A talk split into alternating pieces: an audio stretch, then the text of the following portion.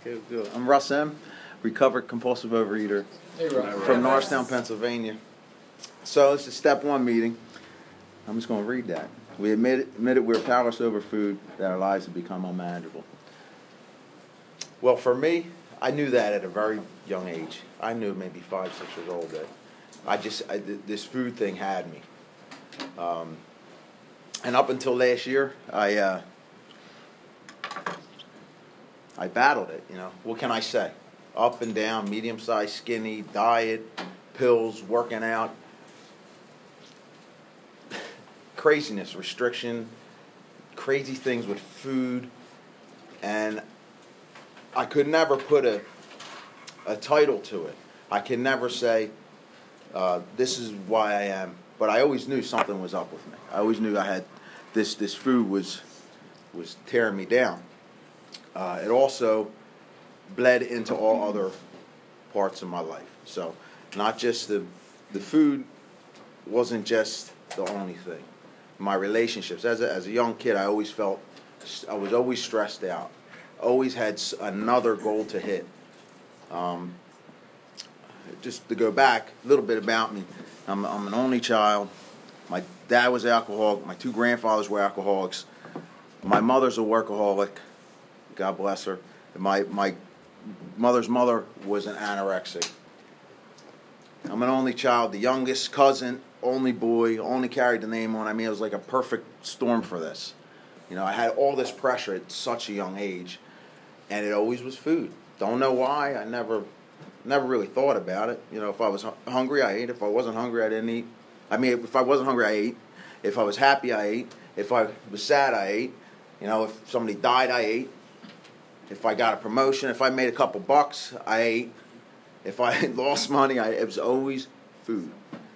And it was just a natural, regular thing. It was like part of who I who I am. You know, it just was. I wouldn't even say defense mechanism, or I thought it was normal. I thought that just that's how it is for me. So, um, yeah, I was I was uh, I knew it at a young age. So, you know, in, in turn, with, with those things, my mind was never right. Whether it was with my friends or my parents or my family or what you know what I expected of the world. You know, you could dream, right? You know, people say you're a dreamer and all that jazz, but like you know, my dreams were like really, like way out there. They were out there. They weren't. They were truly unrealistic, and I I, I- believe because that my mind played a part in all this. So I hit the bottom in ja- last January, and I get to a meeting, and I'm gonna be straight with you. It's, it's it was a tools meeting, right? And I knew at that first meeting, the obsession was lifted. Like something happened at that meeting. I don't know what it was. I don't know. I didn't do anything, but I knew there was an obsession was lifted. So what does any good addict do after their first meeting? I went out and binged for three days, right? So, and I finally that Tuesday, that tu- I'm, I'm sorry, that Monday night, I got on my knees in the kitchen, and I, I always had a belief in God. Grew up with a faith, and I just said, I got on my knees and said, Lord, you got to take this off me. I'm done. I had enough. I can't do anymore. I cannot manage this. Now, I'm, you know, I'm I'm Mr. Jesus, and like I'm a big Christian guy, right? I surrendered everything over to Jesus and over to God, and and I I didn't surrender anything until that moment. Until that moment in my kitchen, I found out what true surrender was because I was done. I was I had enough. I couldn't do it. I was beat up. I was battered. I was losing. I lost my business. Uh, my, my my wife was about to walk out on me. You know, I did damage to my children, who are just the thing I prayed for my whole life was a family. You know, and I just wrecked everybody. Bulldozed everybody in front of me, and uh, I knew I was done. So I surrendered, and it, it just clicked. It just clicked. You know, sometimes I look back. I said, "Man, I got a year, man. I can't believe this. I got a year." But this can't be. This might be BS. Then I look back and I said, "Man, this was not me. Like I had nothing to do with this stuff. Only thing I said was I was done and I need your help. And it's a miracle that I'm sitting in front of you people today. Honest to goodness, I wouldn't be actually I ain't into uh, blowing smoke.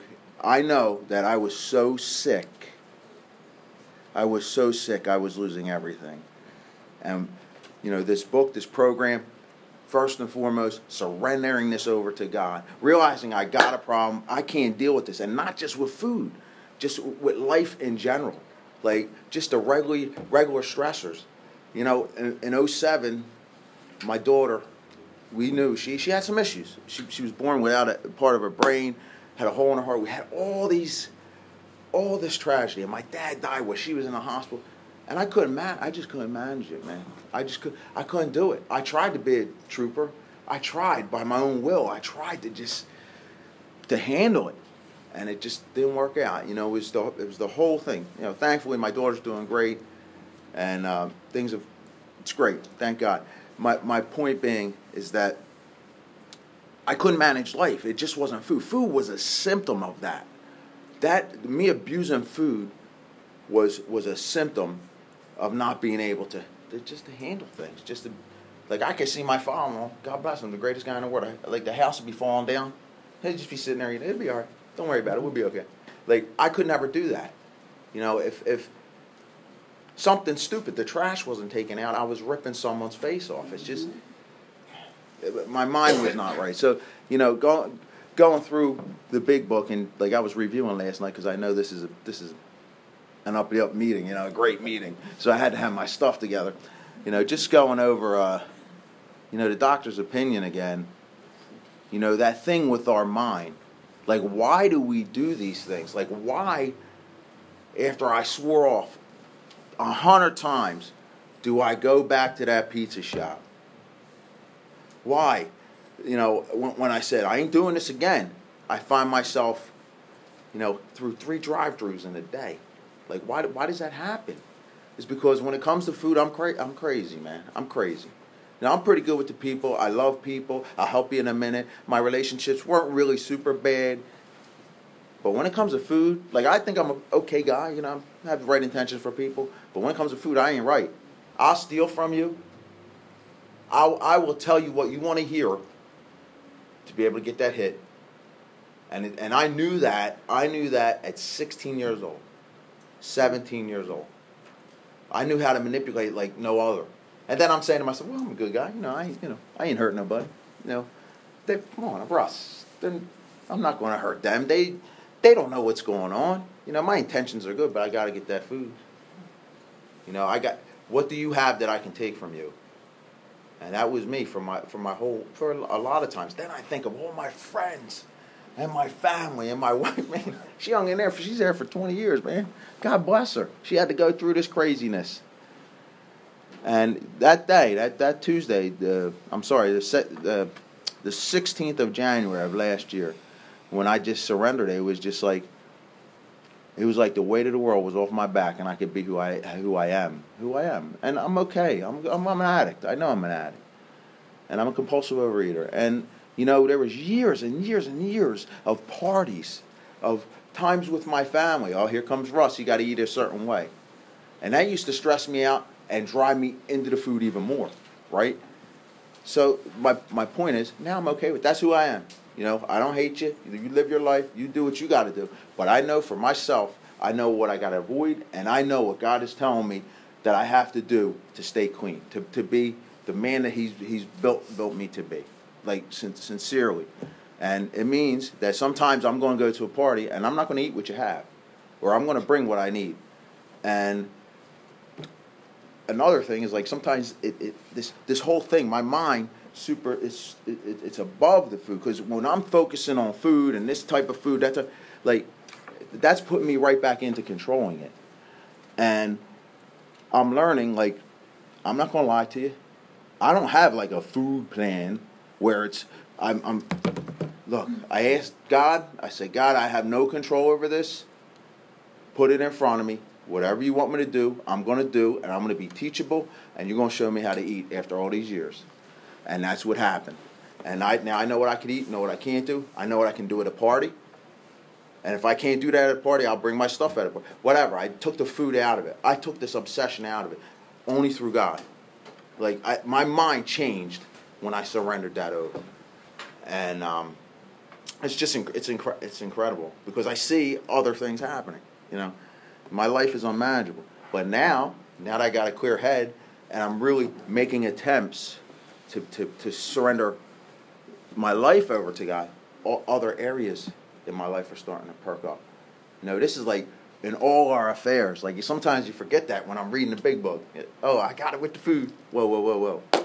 That's with your boss. That's with your children. That's when you can't make the mortgage payment. That's when the car goes down. It's in all our affairs and how we how we uh, use this these these tools, the, the steps to um, to live our life manageably. And it's like we ain't doing it. You know, it's not really us. If you're in this book, God is taking over. If you're truly making an effort to work this program and put your effort into what these pages say, you're not doing anything. You're doing a little bit of work and God is he's, he's hooking up the rest.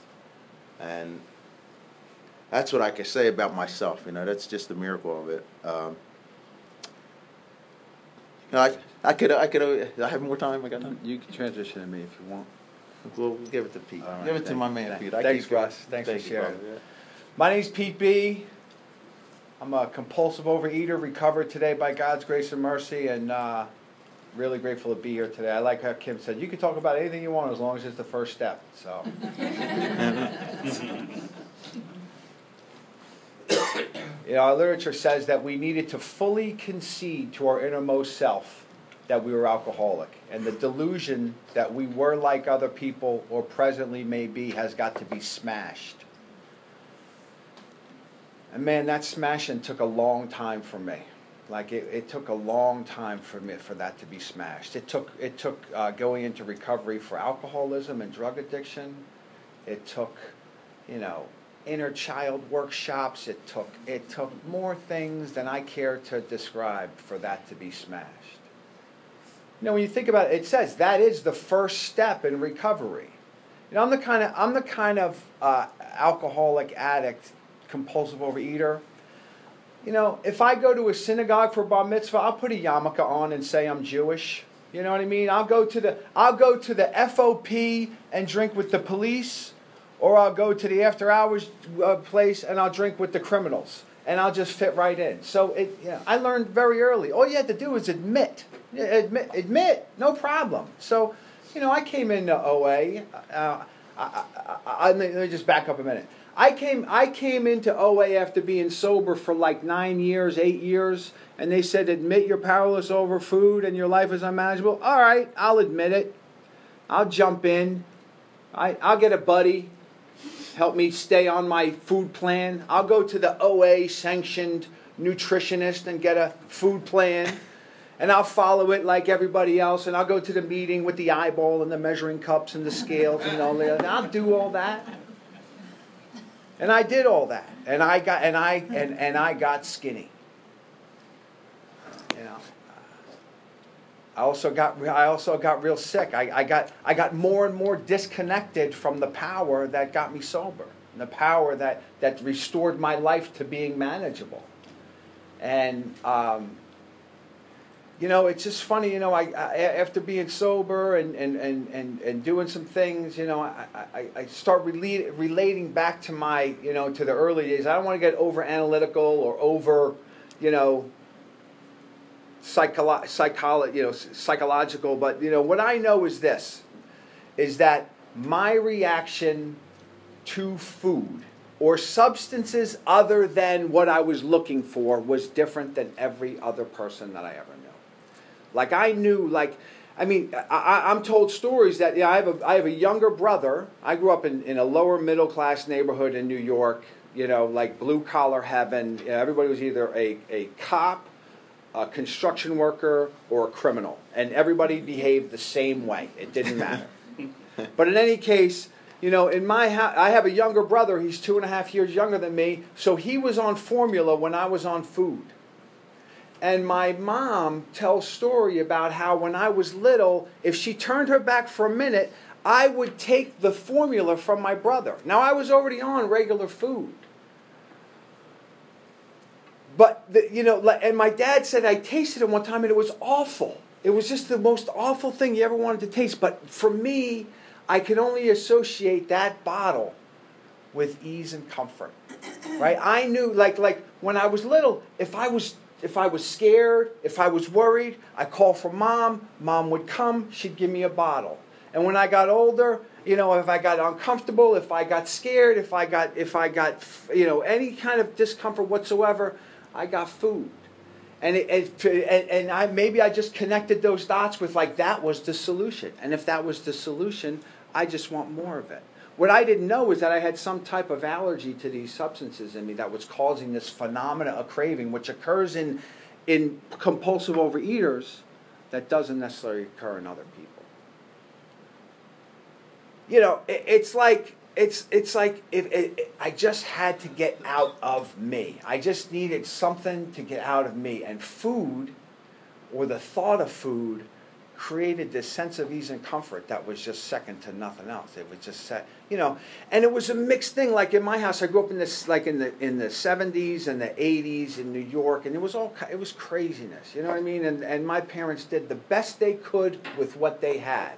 And unfortunately for them, they had me who just needed more of everything else. You know, I just needed more support. I needed more consideration. You know, I just more, more, more, and I just couldn't get what I wanted and I was afraid and I was fearful and and and you know and there'd be turmoil you know you know they break out alcohol and like every all of a sudden everybody's telling everybody how much they love each other and at the same time they're telling how much they hate each other you know what I mean it's like a strange like and I'm picking taking all this in as a little kid I'm like man what this is a solution or it's a problem I can't I, I, I just I can't understand and the and there'd be fights and but you know what when it was all said and done right?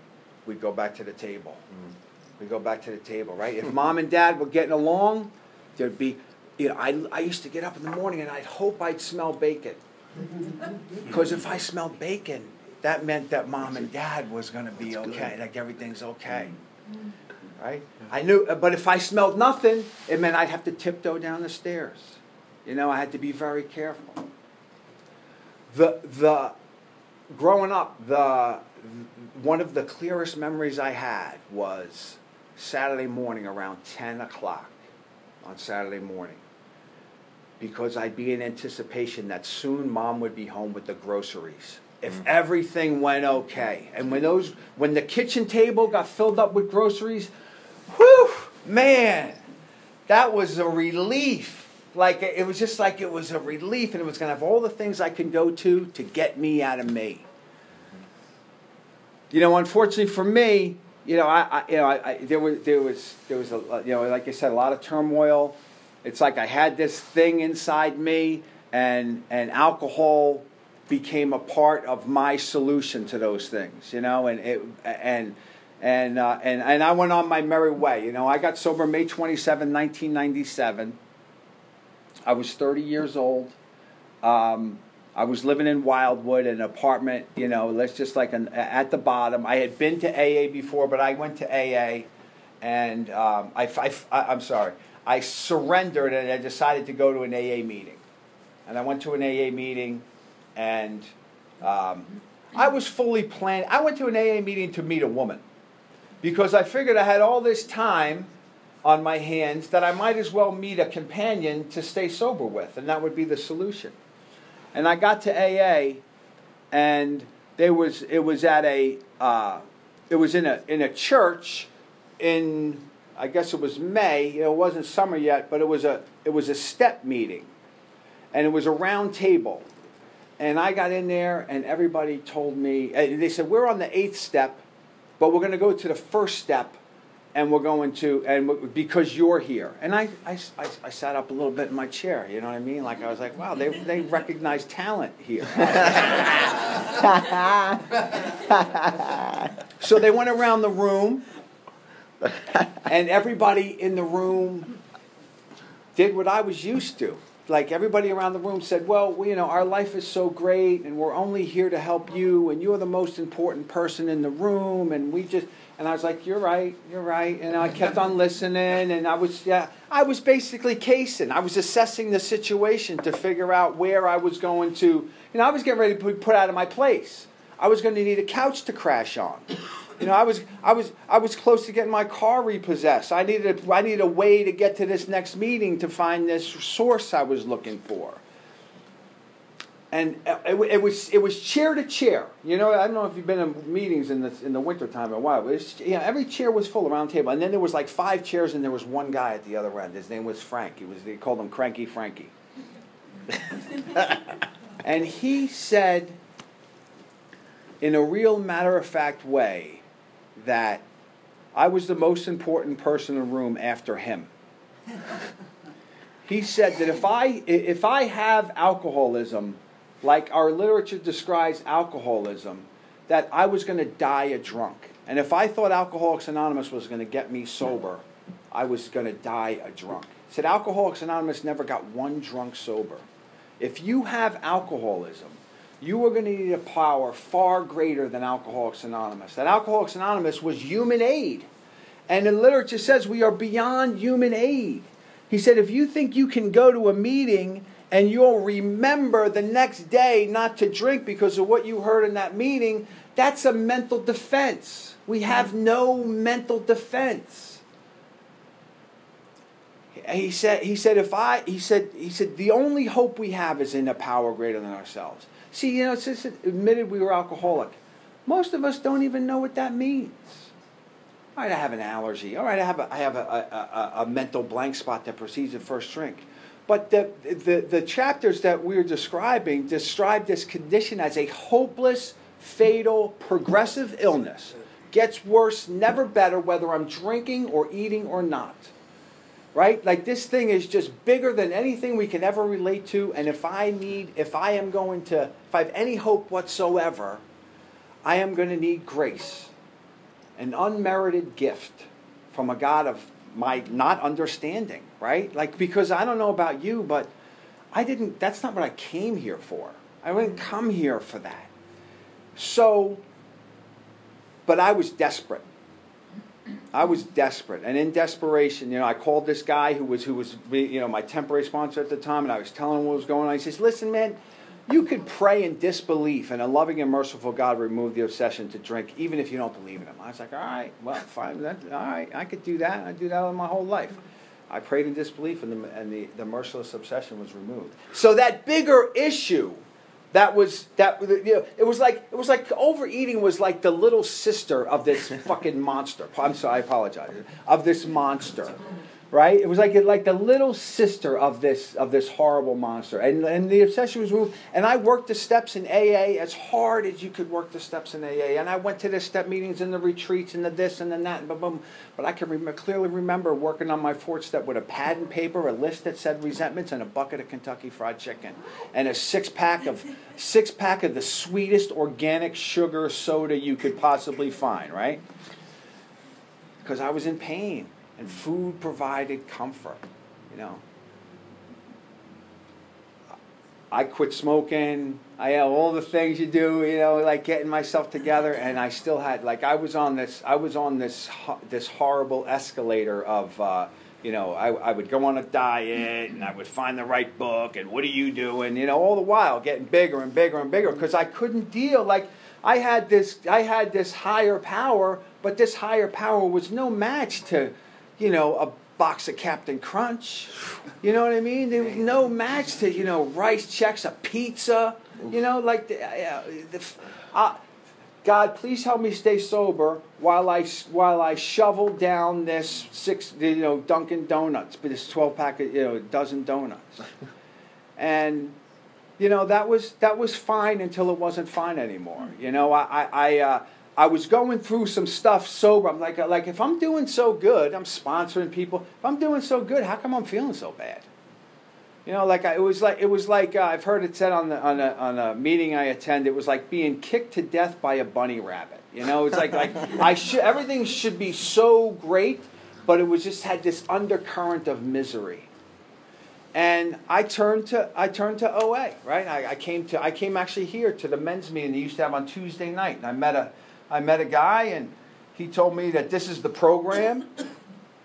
He was my he became like my buddy and he told me this is what you're going to do and I told him well this is what I'm willing to do. you know?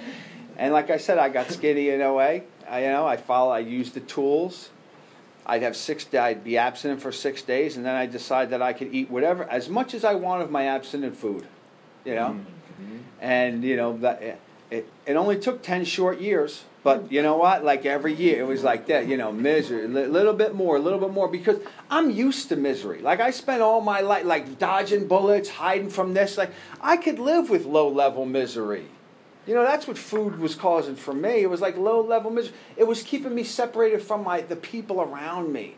Like I couldn't actually relate. Everything was about the food, what I can get, what I couldn't get. Or I'd go on a diet and I'd go, oh, I have to get everything from Whole Foods and it's got to be non-GM. Eh, eh, just making people around me miserable, making me miserable. And, and you know, I was like 10, only 10 short years of that. You know what I mean? And, and, um, you know, I'd gain five pounds and I'd lose four pounds. I'd gain seven pounds and I'd lose three pounds. You know, it was just, it was like this, just, just this uh, uh, merry-go-round of misery. And and um, I started doing, uh, you know, uh, only about a year ago. I started doing what I did before um, when I first came to OA, which was I started praying to the God of my understanding at that time to please help me be willing Right? Just be willing to go to any lengths for victory over this, right? If I have to return to those god awful OA meetings, and god damn it, I'm willing to do it, right?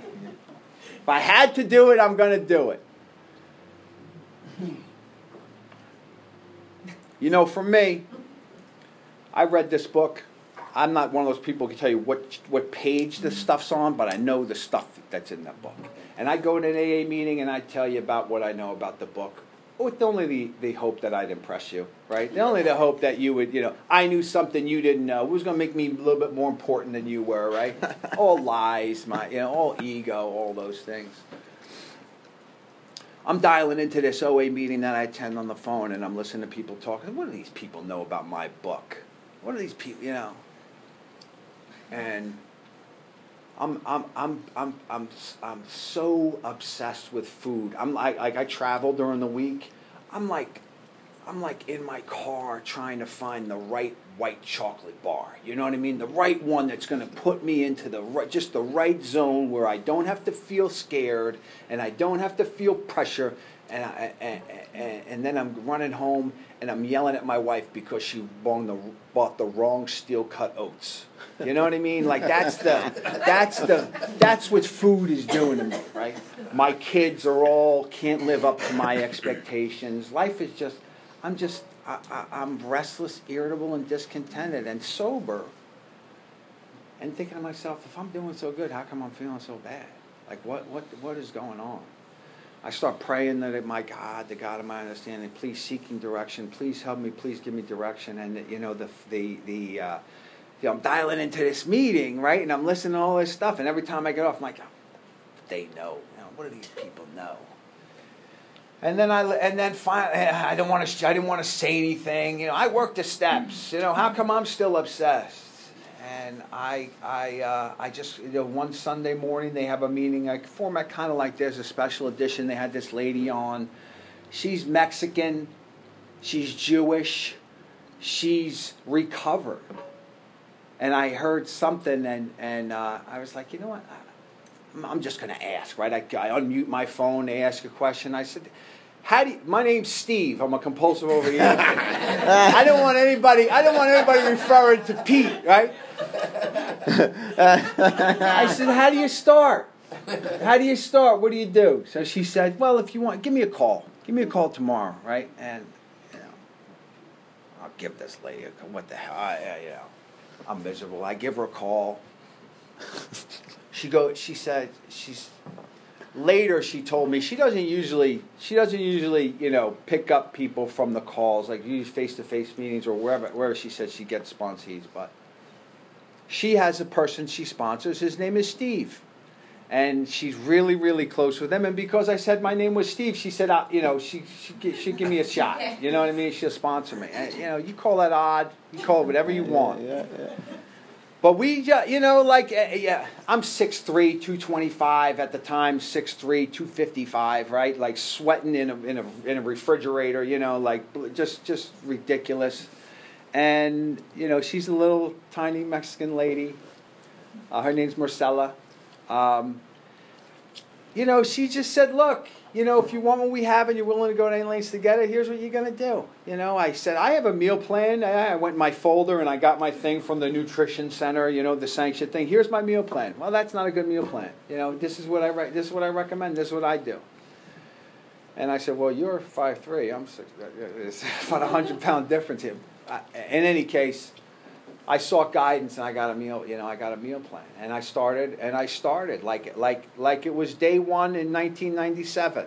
You know, just like with the earnestness of, of only the, uh, the uh, of, of only the dying can have, or only the drowning, I think it says in the book, something like that. And you know, I I I I, I had to uh, disregard my old knowledge and apply it to this. You know, I had I had to fully concede to my innermost self that I am a compulsive overeater, and then I had to fully understand what compulsive overeater meant. It's not the little sister to anything. Mm. Like this condition has deprived me of everything that I rightly deserve. Like I go to work every day. I take care of the things I need to take care of. I am responsible. I'm all those things. But food just kept me from experiencing the joy in life that we're all entitled to as one of God's creatures. And by working this program and applying the principles to my life and continuing to do that, like I, I you know, like I, I, I never could understand what people meant by recovered. You know, to me it was like walking through a. To me, it was like walking through a, uh, you know, a minefield. You know what I mm. mean? Uh, uh, I'm, I, I walk with pride and dignity today. Like, I don't care what you eat, when you eat it, or how you eat it. I don't care what you drink, what you smoke, what you do, or how you do it. It, it doesn't affect me. Like, I'm not powerless over food unless it's in me. The only way I'm powerless over food is if I put it in my body. Right? My defense from taking that first fatal bite comes from a power greater than myself. I've been restored to sanity in that respect one day at a time. And you know, when I, I, I love that, I love the fact, like, like, like, just being restored. I would say in an AA meeting, I walk with pride and dignity. I'm a free man today, right? But I'm judgmental, opinionated. You're doing this right. You quoted that wrong. I'm in a position of neutrality. You know, I have ceased fighting everybody and everything. Like, like the, the, the and I don't get beyond. That goes beyond the, the first step. But man, I'll tell you what. Like, this this this disease has been arrested. Hmm. You know, and if I can add up like all of those things that I thought I wanted when I got, like, yeah, what I have is a relationship with a power so much greater than myself that has allowed me to match calamity with serenity. Like I know that no matter what happens, no matter what comes down the pike, sickness, wellness. It's funny. I got absent on May 22nd, 2017. That's when I put the food down. I finished working my steps in August, right? In June, I got diagnosed with Lyme's disease. In July, I got diagnosed with a blood disorder. I produce too much iron. I have to get a, I have to get a, uh, uh, blood withdrawn from me every single week. I get distorted. I'm like, you know, it's. Cr- all these things that I think, you know, a donut would make this so much easier. oh man, you know, a pint of organic Ben and Jerry's. Whew, I deserve it. Organic, yeah. Yeah, but uh, you know, it's like I go through these things, and, and the Lyme disease is causing these causing these issues with my joints, and I'll go to the gym and I'll work out, and then all of a sudden I'm limping around for seven days, and I deal with it abstinently. You know, I have a meal plan. I eat three meals a day with nothing in between, one day at a time. You know, and weighed and measured meals. I eat them. I don't care where I am or who I'm with. My shit's measured. If I feel awkward weighing, if I feel awkward weighing my food in front of somebody, I bring my food with me. You know, I have. There is a solution. So. I'll pass it back over to Russ with, with that. Thanks for letting me share. No pressure. No pressure. Right. So some I, I don't know why it hit me, but you know, and uh, let me just find it real quick. Way up here. I'm sorry about that. More about alcoholism, right? I want to share a little story because this is who I am, and So the dude, uh, let me see where he is. The dude of, of, of 30, right? So he was he was getting boozed up, and he knew he had something going on, right? So he said, "I'm gonna stop drinking until I, till I retire, and I'm I'll be all right because you know I have this I got this time I'll have it nipped over that 25 years, and it'll be cool. You know I'll I'll be good because I got control of this now." So he went through those years. He retired, and then you know the, I love it the the and the slippers, right?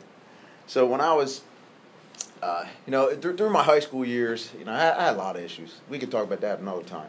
But uh, uh, I had a great idea. I was going to be a pro wrestler, right? Because I'm, you know, perfect frame for it, right? You know, like I got the perfect package for this, right? so, senior year, after after I got out of school, I hooked up with a good friend of mine that trained me, and I was on the road for five years. During that time, I was tight as can be. I was in shape. I, I watched my diet. I was training, very regimented, very selfish, very restrictive. I got to the point where I, I, was like a maniac about this, right? My poor grandfather, God rest his soul, and my mom, they would get turkeys for me. Listen to this, you gotta hear this. They got turkeys for me. And they would cook these turkeys, grind the white meat because I couldn't have the dark meat. That's how whacked I was. So I had this eh, eh, all into Russ, all into me, looking at me, how I'm going to do, how I'm going to be in front of people. And, you know, plenty of times I was in front of people, like 10, 15,000 people, and I was like, Bill, I have arrived. You know, I'm like, right here, I got these people in my hands, and my head is going like this, just blowing up. And it was all about Russ. Then we were at a TV taping in the Catskills, and I got suplexed and I dislocated my elbow. And that was pretty much it. I mean, I refereed. I stuck around a little longer. And it just all hell broke loose. All hell broke. It was like, okay, yeah, I got it nipped for five years. And then I was worse before I came in. Worse before I came in.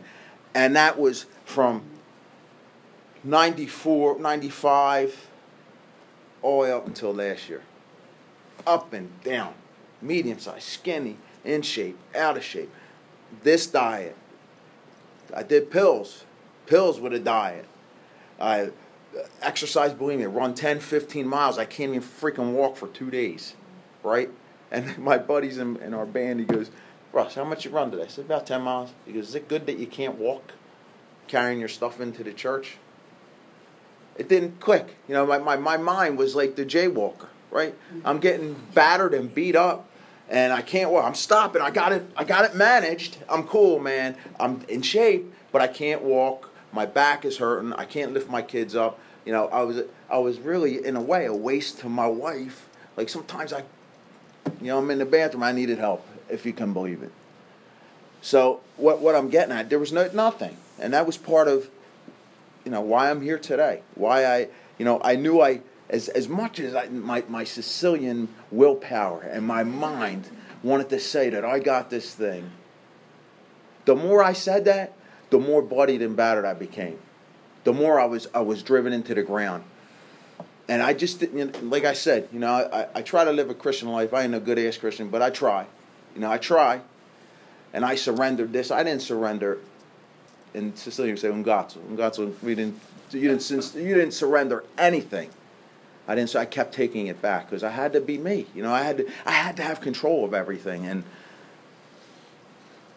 it just was always always torment. Really, to be honest with you, it was very. It was torment, and you know, my it affected everything all the time, all the time. Every relationship, my cousins, my friends, my you know, my best friends, people that were there when my daughter was sick and my dad died, and you know, that I just I just bulldozed them. I just treated them like garbage and you know you don't realize it. You just don't realize it. And once it started affecting my marriage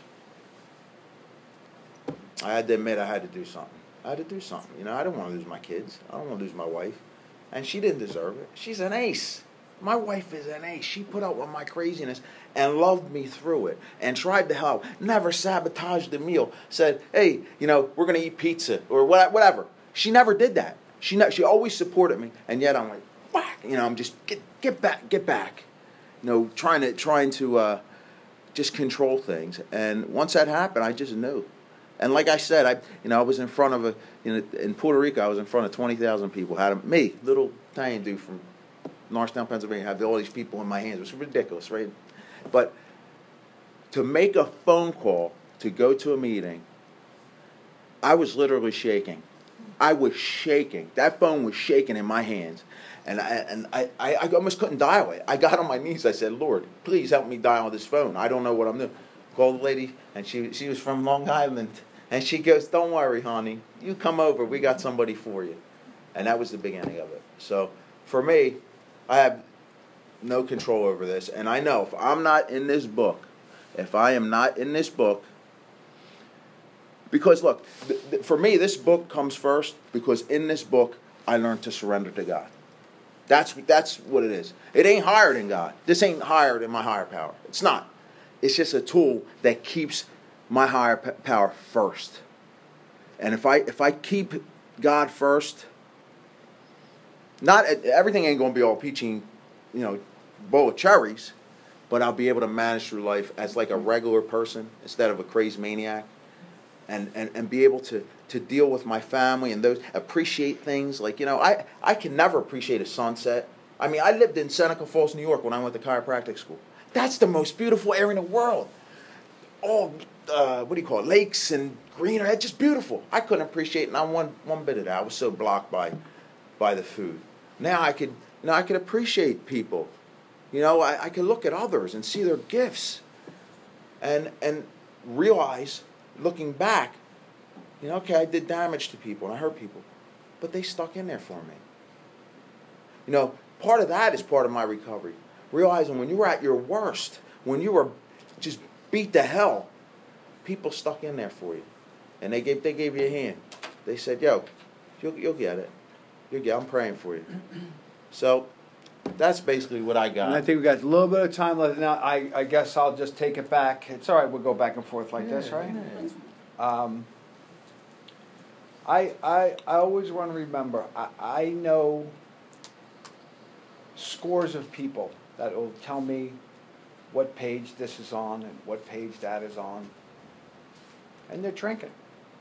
Mm-hmm. You know, when you boil, forget which story it is, but it talks about the man who went out and drank again, and then he comes down the next day and he says, "Have you had your morning meditation?" Right? It says somewhere in that book, and he looks back in, in his experience and he says, you know, uh, what he what the person failed to do was enlarge his spiritual life. And you could boil all this down and know where it all is, but really, when when you get down to the bottom of it, this entire thing, recovery depends on how much I'm expanding my spiritual life. And I firmly believe that you know, the Dalai Lama is wondering how do I enlarge my spiritual life? Like there's no there's no measurement, there's no barometer. You can't come in and say, "Ah, this is how far I've come." It's one of those things where you just don't know. And it's just, you know, so you you know, all these things, you know, you all the knowledge like I said there are there are there are hundreds of people. They'll tell you what page it's on, who wrote it, what concept it's behind all those things, but they're drinking. It's self-knowledge. Mm-hmm the end of the day, self knowledge is not going to keep me from taking that first fatal bite. That self knowledge is not. I'm not going to. I'm not going to remember. I'm not going to relate to your pain from eating a donut. You know what I mean? It's not. I like. I've never stayed up late at night wondering about your problems. It's true. know? It's so true. So consumed true. with myself. My defense must come from a power greater than myself. My, my dependence upon a God of my understanding is, is required for me to get abstinent and stay abstinent and live recovered. You know, and it, it, like I said, when you boil it all down, it all comes down to, in my eyes, and this is as Pete sees it. This isn't as Bill sees it or anybody else, but it's all about how I'm developing and growing spiritually. Fortunately for me, I get I'm, I'm part of, you know, this 12-step recovery movement or process or whatever you want. I always get exposed to opportunities to to be of service to the God of my understanding and try to be helpful and try to help somebody find uh, their solution. And, and it may not look like my solution, and there's nothing wrong with that. You know, that's it. I, I do want to say one other thing, if I could, if, I, if you don't mind. Um, this, this, okay, this book here, man, you can't tell me, you cannot tell me And that's that's when I will argue to Tom. You know, I will argue you like crazy that this book is not God inspired. When you look at what Bill went through and how this thing just I, I just can't get over it because I, you know, it's like I battled this thing for 44 years. And this dude from Vermont, you know, and, and Dr. Silkworth and Dr. Bill and you know, the first hunter, all the history of this book and everything that broke off of this book and how many lives have been changed. Like, you can't tell me that God didn't have his hand in that. I don't care. You know, I understand that, you know, God of your understanding, but someone, some power put this together. You know, it's not just in this country, it's all over the world. People are being recovered, and lives are being restored, and families are being restored, and relationships are being restored, and pe- people are, li- living free. You know, they ain't living perfect, but they're living free. And I, I just, I just, I can't get enough of that because uh, I was in pretty bad shape, and to be sitting here with all you guys is just like, it's it's a privilege. You know, it's a privilege because I never, in my wildest dreams, you know, when I'm abusing at my cousin's pizza shop, or I'm in a drive-through, would I think that I would be in a program like this that initially I thought was for weak people. That you know, that I'm a strong guy. I don't need this crap, and it's just a humbling experience. I pre- I appreciate it so much, especially that book. That book is it's no joke. Don't take it lightly. I, have no more. That's it.